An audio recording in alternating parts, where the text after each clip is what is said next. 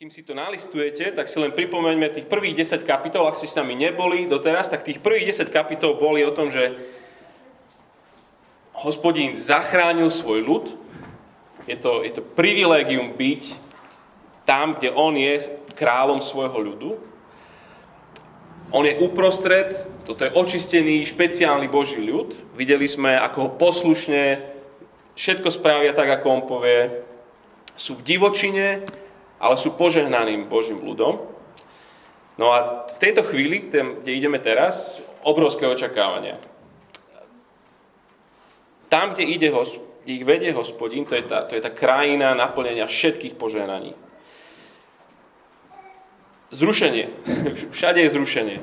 Bude to naozaj tak, ako to hospodin slúbil tomu Mojžišovi. Bude to naozaj tak, ako v tom, tom ohnivom kríku, keď mu hovorí, že tam, kam vás vedem, to bude krajina, ktorá oplýva mliekom a medom. Rajská záhrada. Plná nasytenia, plná radosti, plná odpočinku. Bude to tak? Čítajme v kapitole 13.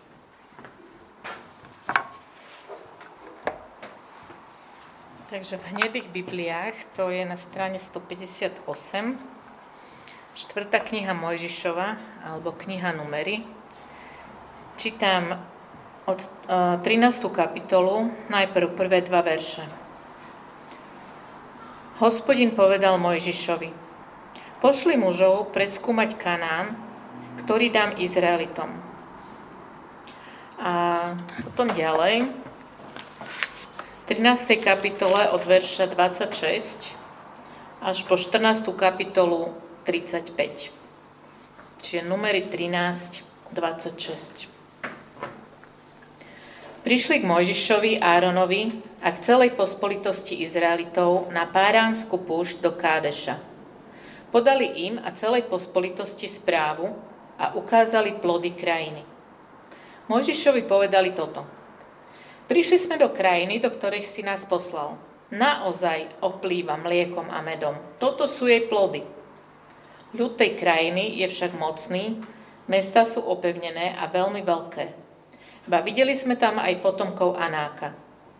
Na území Negevu bývajú Amálékovia, na pohorí sídlia Chetiti, Jebúzeji a Amorejčania.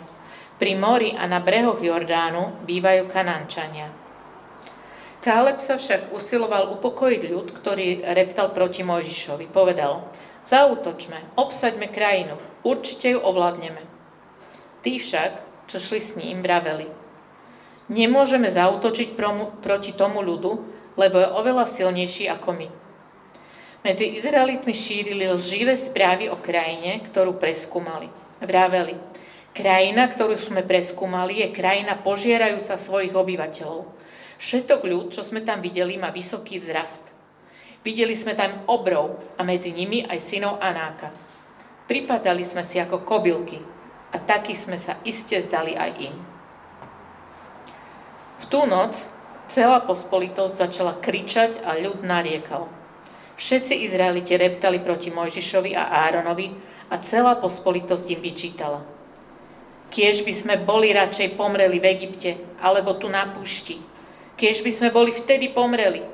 Prečo nás hospodin vedie do tej krajiny? Aby sme padli mečom?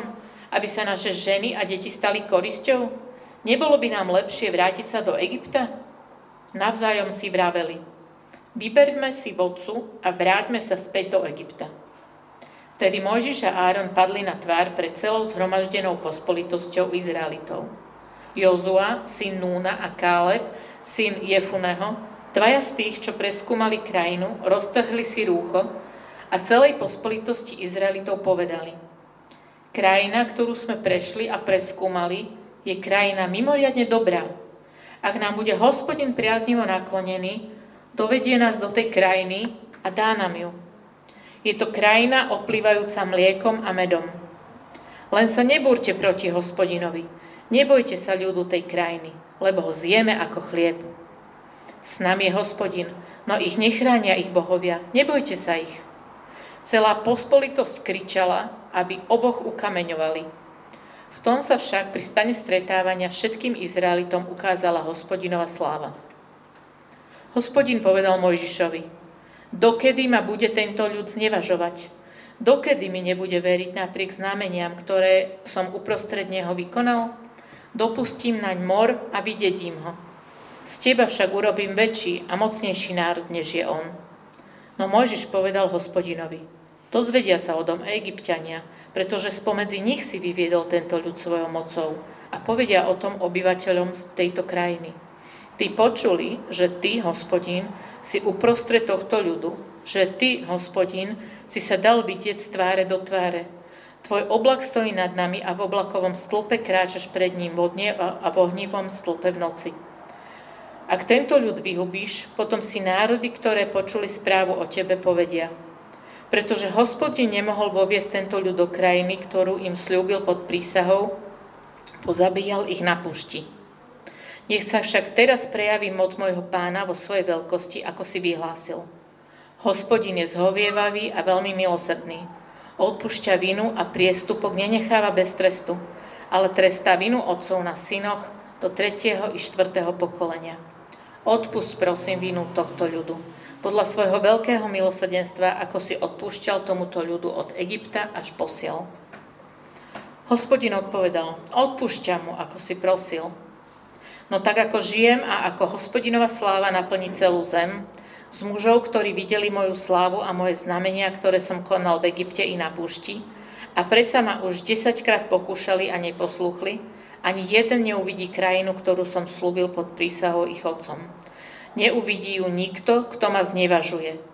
Na svojho služobníka Káleba, pretože bol v ňom iný duch a bol mi bezvýhradne oddaný, uvediem do krajiny, do ktorej už vstúpil a jeho potomstvo ju dostane do vlastníctva. V údolí bývajú Amálekovia a Kanánčania, preto zajtra sa obráte a vydajte sa na cestu púšťou k Trstinovému moru. Vtedy hospodin povedal Mojžišovi a Áronovi, dokedy budem trpieť túto zlú pospolitosť, čo proti mne ustavične repce? Dosť som sa napočúval reptania Izraelitov proti mne. Povedal im, ako žijem, znie, hospo- znie výrok hospodina, naložím s vami tak, ako ste o tom predo mnou hovorili. Na tejto púšti popadajú mŕtvoly vás všetkých spočítaných, starších ako 20 rokov, čo ste reptali proti mne. Ani jeden z vás nevojde do krajiny, o ktorej som so zdvihnutou rukou prisahal, že v nej budete bývať. Okrem Káleba, Jefuného syna a Jozu, Núnovho syna. No vaše deti, o ktorých ste vraveli, že sa stanú korisťou, tie do nej uvediem a spoznajú krajinu, ktorou ste vy pohrdli. Vaše mŕtvoly však popadajú na tejto púšti. Vaši synovia budú 40 ro- rokov pastiermi na púšti budú píkať za vašu smilnú nevernosť, kým vaše mŕtvoly zostanú na pušti. Ako ste 40 dní skúmali krajinu, rok sa bude počítať za deň, 40 rokov budete píkať za svoje neprávosti. Aby ste spoznali môj odpor. Ja, hospodin, som to povedal a tak urobím celej tejto skazanej pospolitosti, ktorá sa vzbúrila proti mne. Na tejto púšti zahynú.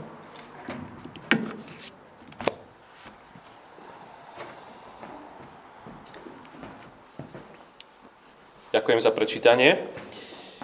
Ešte sa v krátkosti pomodlím.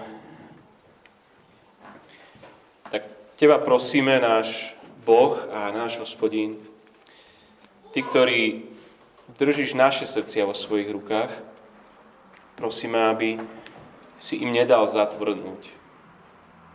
Aby naozaj Tvoje slovo ho zmekčovalo, aby sme mali srdcia, ktoré budú milovať a poslúchať Krista.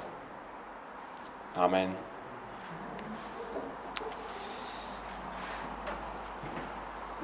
Myslíš, že by si, si dokázal predstaviť Žida alebo, alebo Róma, ktorý prežil holokaust a že by taký niekto povedal, lepšie bolo za Hitlera. Dá sa ti predstaviť ruský gulag a niekoho oslobodia, príde domov, konečne s rodinou, s manželkou a s deťmi a povie im, že za Stalinami bolo skutočne dobre. To nie je v podstate reálne si predstaviť. To sa nedá. A ako je to potom možné, že si vieme ľahko predstaviť niekoho povedať, lepšie mi bolo, keď som nebol veriaci. Lepšie mi bolo bez Krista. Nenosíme aj my niekedy v srdci práve túto otázku. Nebolo by mi lepšie bez Boha? Text, ktorý sme teraz čítali, je šokujúci text. Krútime hlavou. Ako len mohli. Ako len mohli na Prahu naplnení Božích slubov. Vo vlastných rukách držali dôkazy. Boh skutočne evidentne neklame. Krajina, ktorú nám dáva, skutočne je krajina oplývajúca mliekom a medom. Hospodín, tak začína ten, ten celý text. Hospodín povie, aby išli si prezrieť krajinu, ktorú vám dám. Choďte si pozrieť, obzrieť si svoj dar. Choďte si ho prezrieť. Vy tam počujete nejakú otázku, že že sa ich pýta niečo, alebo že, že, má, že, že to je nejaký podmienovací spôsob, alebo nič z toho tam také nie je. OK, tak 40 dní idú, obdivujú tú krajinu a je plodnejšia, než čokoľvek oni v živote videli. Našli také hrozno, že ho museli na fúriku doniesť. Majú v ušiach Božie slovo. Počujú tie isté Božie sluby. A pred očami majú dôkazy, v rukách ich držia, voňajú to, oni, oni vidia už tú zaslúbenú zem, už sú, už sú tam, môžu ochutnať realitu, môžu ochutnať pravdivosť Božích sľubov. Verš 14, kapitola 14, verš 2. Kiež by sme radšej boli pomreli v Egypte alebo na púšti. Kiež by sme boli vtedy pomreli. Prečo nás hospodin vedie do tej krajiny? Alebo nebolo by nám lepšie vrátiť sa do Egypta? Vyberme si vodcu a vráťme sa naspäť. Chápeš to? To, čo sa udeje tu, zadefinuje celú túto generáciu. Raz a navždy. Text je plný detajlov, viac ako inokedy. Všetko sa spomalí, počujeme dialógy, ako sa rozprávajú, počujeme modlitbu, ktorú sa Mojžiš modlí. Toto je zlomový okamih cirkvy. Tu sa píšu dejiny. Na týchto 24 hodín, ktoré sa tu udejú, na toto sa nikdy nezabudne. K tomuto dňu sa Mojžiš opakovane bude vrácať v ďalších svojich kapitolách a ďalších knihách Žalmisti sa k tomu vracajú, ako sme čítali, starozákonní proroci, list Hebrejom, apoštol Pavel sa k tomu stále vracia. Všetci spomínajú na tento deň. Blika červené svetelko, vždy keď sa toto spomenie. Warning, warning. Nezabudnite. Numery 13, 14. Nezabudnite. Pozor. Nebuďte ako oni. Nereptajte. Každý, kto si na toto spomenie, každý, kto sa vracia niekde inde v písme k týmto kapitolám, Nebuď ako oni. Nebuď ako oni. Hebrejom, to, čo sme čítali. Bratia, dávajte si pozor, aby nikto z vás nemal zlé a neveriace srdce, aby neodpadol od živého Boha. Lebo na tej púšti sa odhalilo ich neveriace srdce. Církev, ktorá neverí to by vlastne akože ani nemalo sa dať povedať. Najväčším nepriateľom cirkvy sa v tejto chvíli stávajú ich vlastné hriešne srdcia. Ako teda neskončiť s neveriacím srdcom? Ja a ty. Ako, ako neskončiť s zatvrdnutým srdcom? Čo to znamená počuť varovanie tohoto príbehu pre tú našu generáciu. A ten, tento text kričí niekoľko varovaní. Dajme si pozor, aby sme verili, že náš Boh nie je dosť mocný.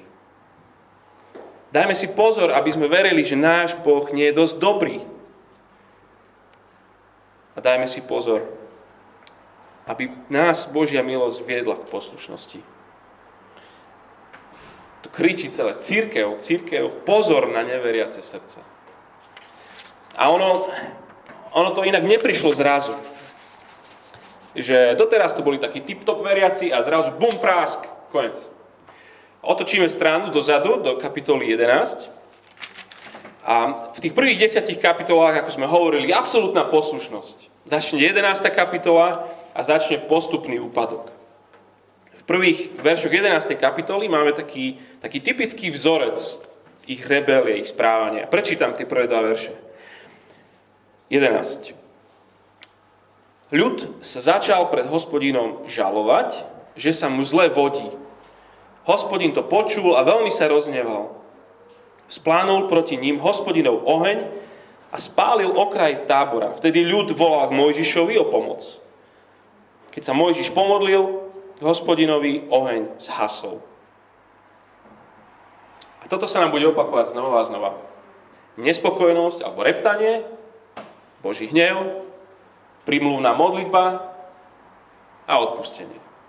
A rovnaký cyklus začína od potom verša 4. Tej istej 11. Na nič hodníkov uprostred nich sa zmocnili silné chúťky. Aj Izraeliti začali znova bedákať a vraveli, kto nás nasíti meskom. Spomíname si na ryby, čo sme oddávna jedávali v Egypte na úhorky, dyne, por, cibulu, cesnak. Už sme celkom vychudnutí a nič iné nevidíme, iba mannu. Akože nemohol by byť Boh trošku štedrejší voči nám? Trošku pestrejšiu strávu, mesko by sme? Ako Marfuša od Mrázika. Som vravel Janke, že to, ne, to nedokáže preložiť. Každá rebelia začína nespokojnosťou. Nespokojnosť bola prejavom ich neviery. A nespokojnosť, fú, to je brutálne infekčná záležitosť. Nespokojnosť má potenciál zničiť tvoje srdce a má potenciál zničiť tvoj zbor. Tvoj, tvoj církev. Pozor na nespokojnosť. No a kapitola 13 odkrýva presne tento koreň pochybnosti a pochybovačnosti o hospodinovi. A v 14. kapitole potom vidíme odznova ten cyklus. Rebelia, Boží hnev, modlitba a odpustenie. Tak sa poďme bližšie pozrieť na tú neveru. Pozor, lebo neveriace srdce to je reálne riziko. Pre mňa je to reálne riziko. Pre teba to je reálne riziko. Tak tá prvá vec. Dajme si pozor, aby sme verili, že náš Boh je mocný. A v tomto je hlavný rozdiel medzi tými desiatimi zvedmi a tými dvoma, Kálebom a Jozuom. Všetci dvanácti spolu rovnako vidia hojnú krajinu. Všetci dvanácti sa zhodnú, že v skutku áno, je to krajina, ktorá oplýva mliekom a medom. Faktografia sedí, porovnajú si to, áno, ste presne rovnako. Súhlas. Mestá opevnené, áno, aj my máme mestá opevnené, áno. Vyzerajú tam ako statní bojovníci, hej, všet, všetci sa zhodnú na tých faktoch. Záver tých desiatich, čítame v 31. verši 13. Nemôžeme zautočiť proti tomu ľudu, lebo je oveľa silnejší ako my. Záver tých dvoch 14. kapitola, 8. verš. Ak nám bude hospodin priaznivo naklonený, dovedie nás do tej krajiny a dá nám ju. Je to krajina oplývajúca mliekom a medom, len sa nebúrte proti hospodinovi. Nebojte sa ľudu tej krajiny, lebo ho zjeme ako chlieb. S nami je hospodin, no ich neochránia ich bohovia.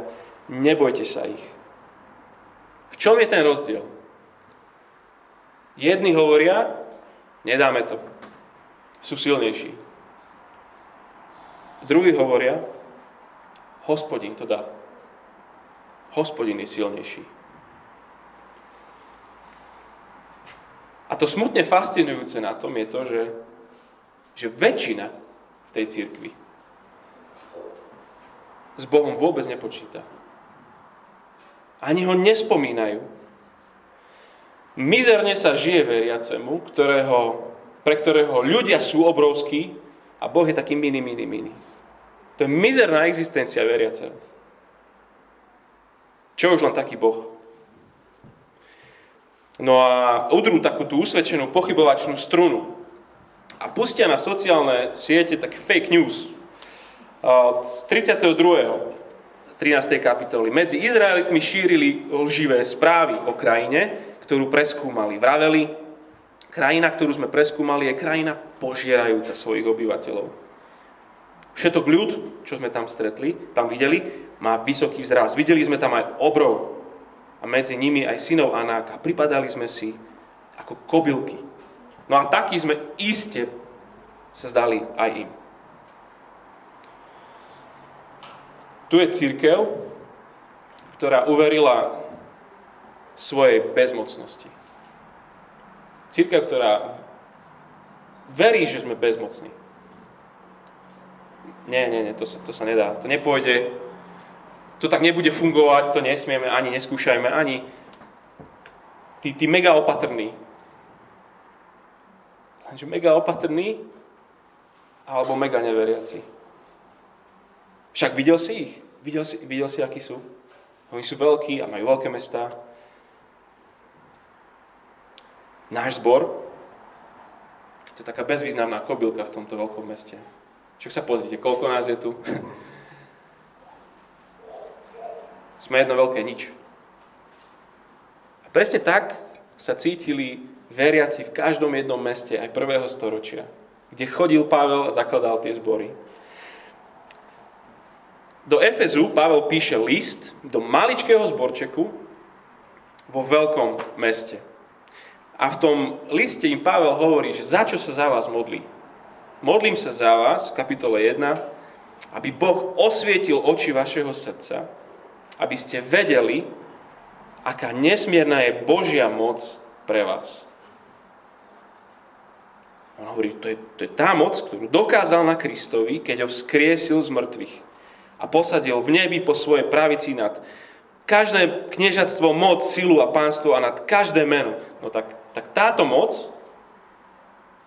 je postavená za vás, za církev. Veríme tomu. Veríme, že Božia absolútna moc, tá mŕtvych kriesiaca moc je pre nás. Dajme si pozor, aby sme verili, že všemocný hospodin je s nami.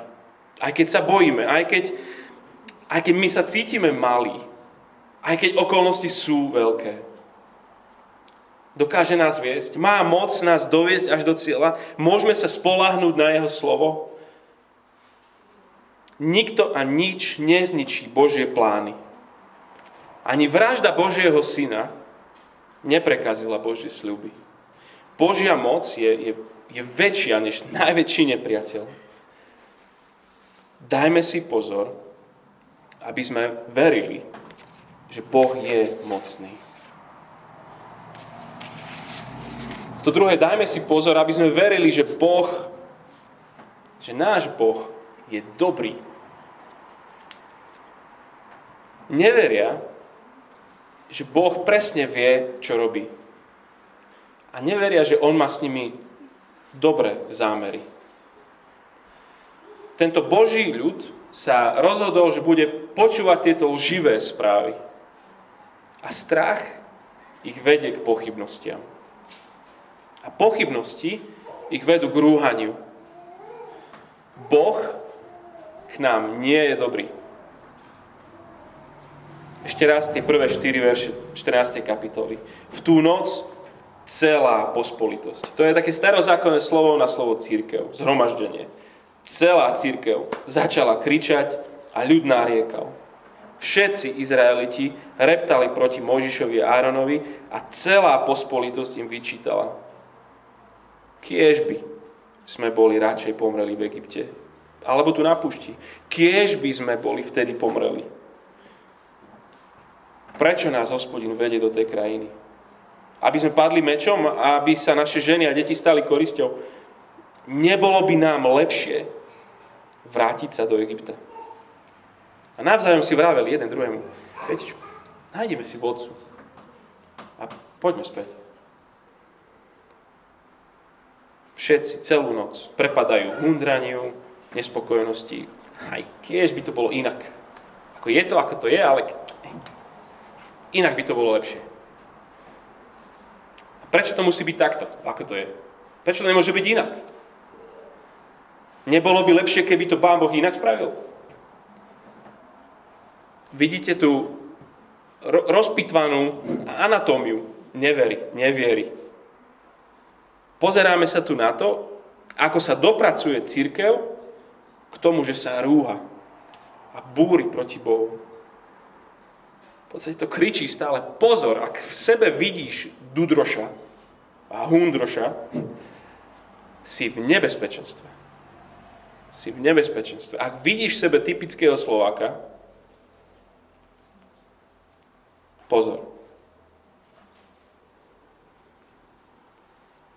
Veď ak by nás mal Boh skutočne rád, určite by sme nemuseli bojovať s takými silnými nepriateľmi. Ak by mňa mal naozaj Boh rád, ak by bol skutočne dobrý ten Boh, mal by som ľahší život, mal by som lepšiu robotu, poslušnejšie deti by som mal, milujúcejšieho partnera alebo lepšiu finančnú situáciu ak by mal Boh skutočne rád svoju církev, nebola by tak malá, tak bezvýznamná, tak čudná. Ľudia by v nej boli mm, premenenejší, schopnejší, odvážnejší, kazateľ by bol zaujímavejší, relevantnejší, starší, tí by boli zrelejší, misia by bola úspešnejšia. Má Boh církev naozaj rád? Prečo nás hospodin vedie pandémiami a výsmech a odmietnutie? nikdy nie preto, že by nebol dobrý. Tento ľud len nedávno slávil Paschu. Posledná vec, predtým, než sa vydali z toho Sinaja do tej zaslúbenej zemi, bola Pascha. Sláv, slávnosť záchrany z otroctva kapitole 9 o tom čítame. Je Boh dobrý, keď ušetril ich prvorodených pred Božím súdom? Zábudliví sú. Zábudliví sme. Je Boh dobrý, keď neušetril svojho jediného milovaného syna? Boh je nekonečne dobrý. To je, to je, poučka, to je, to je super poučka. Súhlas, nie? Problém máme, keď musíme povedať, Boh je neskutočne dobrý ku mne. Dnes. Pozri na kríž. Tam Boh Otec preukázal viac dobroty svojmu nevernému ľudu ako svojmu poslušnému synovi. Jeden kazateľ v 17. storočí hovorí, že, že my to musíme stále predstavovať.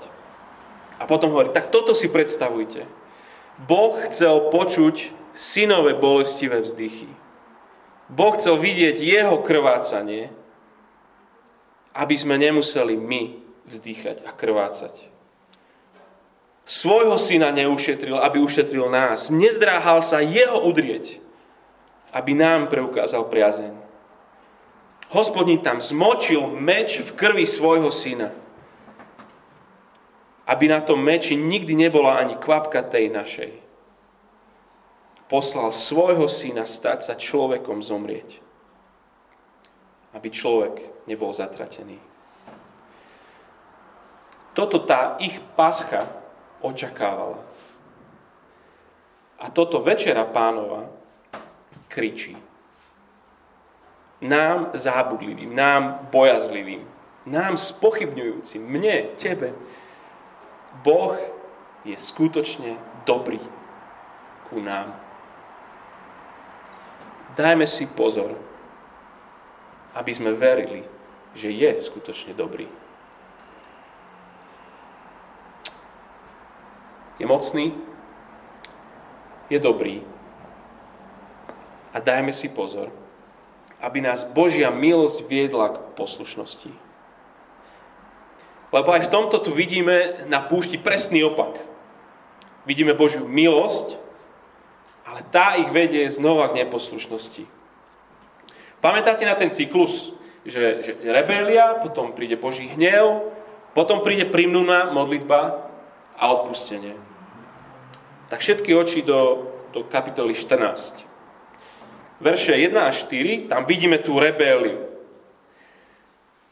Verš 10 až 12, Boží hnev, od verša 11, hospodin povedal Mojžišovi, dokedy ma bude tento ľud znevažovať? Dokedy mi bude, nebude veriť napriek znameniam, ktoré som uprostred neho vykonal? Dopustím naň mor a vidieť im ho. Z teba však urobím väčší a mocnejší národ, než je on. Rebélia, hnev, primluvná modlitba od verša 13, končí v 19. verši, môžeš sa modliť, odpusť prosím vinu tohto ľudu, podľa svojho veľkého milosrdenstva, ako si odpúšťal tomuto ľudu od Egypta až posiaľ. Rebelia, hnev, modlitba hospodinové odpustenie. Verš 20. Hospodin odpovedal, odpúšťam mu, ako si prosil. No tak ako žijem ako hospodinová sláva naplní zem, z mužov, ktorí videli moju slávu a moje znamenia, ktoré som konal v Egypte i na púšti, a predsa sa ma už 10 krát pokúšali a neposluchli ma, ani jeden neuvidí krajinu, ktorú som slúbil pod prísahou ich otcom. Neuvidí ju nikto, kto ma znevažuje. Hospodin sa zaviazal zmluvne, že bude milovať tento ľud. V dobrom i zlom milujem ho. A je neskutočne koľko znevažovania, doslova, že jeho nevesta opovrhuje svojim ženichom. To je, to je hnusný vzťah. Keď ty niekoho miluješ a ten s tebou opovrhuje. Jeho milosrdenstvo je naozaj veľké. Jeho zhovievavosť. Wow. Odpustil mu znova. On ho nevyhubil nevydedil, nezačal znova s Mojžišom. Zomrie len táto jedna generácia. Kniha začína s čítaním vojakov. Z toho sčítania bojovníkov sa ale teraz stáva zoznam dezertérov. Napríklad kapitola 1, verš 20. Nemusíte zo synov Rúbena z Izraelovho prvorodeného sa podľa rodov a rodín pri čítaní zo zoznamu mien dostal každý bojaschopný muž, ktorý mal 20 rokov a viac. Z Rúbenovho kmeňa ich napočítali 46 500. Čiže to znamená, že z Rúbenovho kmeňa, z Izraelovho prvorodeného 46 500 dezertérov ktorí zomreli, ktorých mŕtvoli ostali na púšti. A ako prvý zomreli tí desiati, ktorí prinesli tú infekciu reptania a neverí a spochybňovania. Áno, táto generácia poniesie dôsledky svojej nevery. Táto generácia nezaberie dedictvo, neužije si naplnenie Božích neskutočných slubov, ale neprestanú byť Božím ľudom. Hospodin im neprestane denne dávať mannu. Neprestane bývať uprostred nich. Neprestane ich viesť svojou prítomnosťou v tom oblaku denne a v noci. Neprestane im dávať svoje slovo. To je prekvapenie tejto kapitoly. Že na konci tej kapitoly vôbec nejaká církev je. Napriek tomu, že skoro nikto neverí, že Boh je mocný, napriek tomu, že skoro nikto neverí, že Boh je dobrý, vďaka nekonečnej veľkej Božej zmluvnej lásky voči svojmu ľudu, hospodin odpustil neveru. A Božia dobrota, táto milosť má viesť církev k čomu? To je presne Pavlová otázka kresťanom v Ríme. Keď sa ich pýta, že opovrhuješ bohatstvom jeho dobroty, opovrhuješ trpezlivosťou a zhovievavosťou a nevieš, že Božia dobrota ťa vedie k pokániu.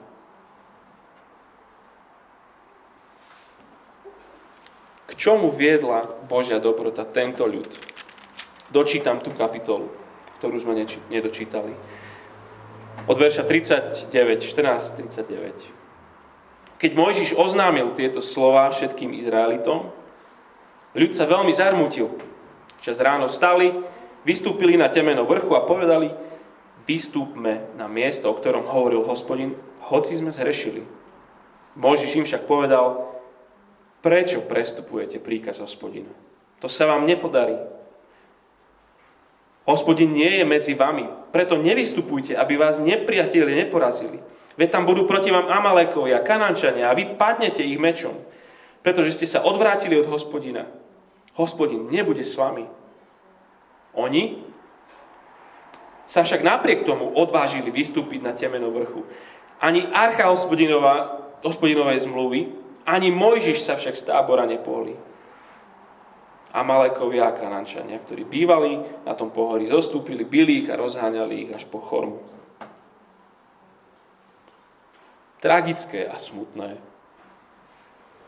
Božia milosť a Božie odpustenie. A znova len neposlušnosť. Pozor, neverné srdce je absolútne reálnym rizikom pre každého jedného z nás. Modlíme sa. Hebrejom 3.13 Bratia, denne sa vzájomne pozbudzujte, kým trvá to dnes, aby nikoho z vás nezatvrdilo mámenie hriechu. Nebeský Otec, prosím, aby sme sa poučili. Otvor, prosím, oči našeho srdca, aby sme videli Tvoju nekonečnú moc v Kristovi za nás. Prosím, otvor oči našeho srdca prežiť Tvoju nekonečnú dobrotu v Kristovi za nás. Prosím, ovládni našu vôľu. Úplne ju zohni. Zohni ju k poslušnosti. Lebo Ty si nekonečne milostivý. Amen.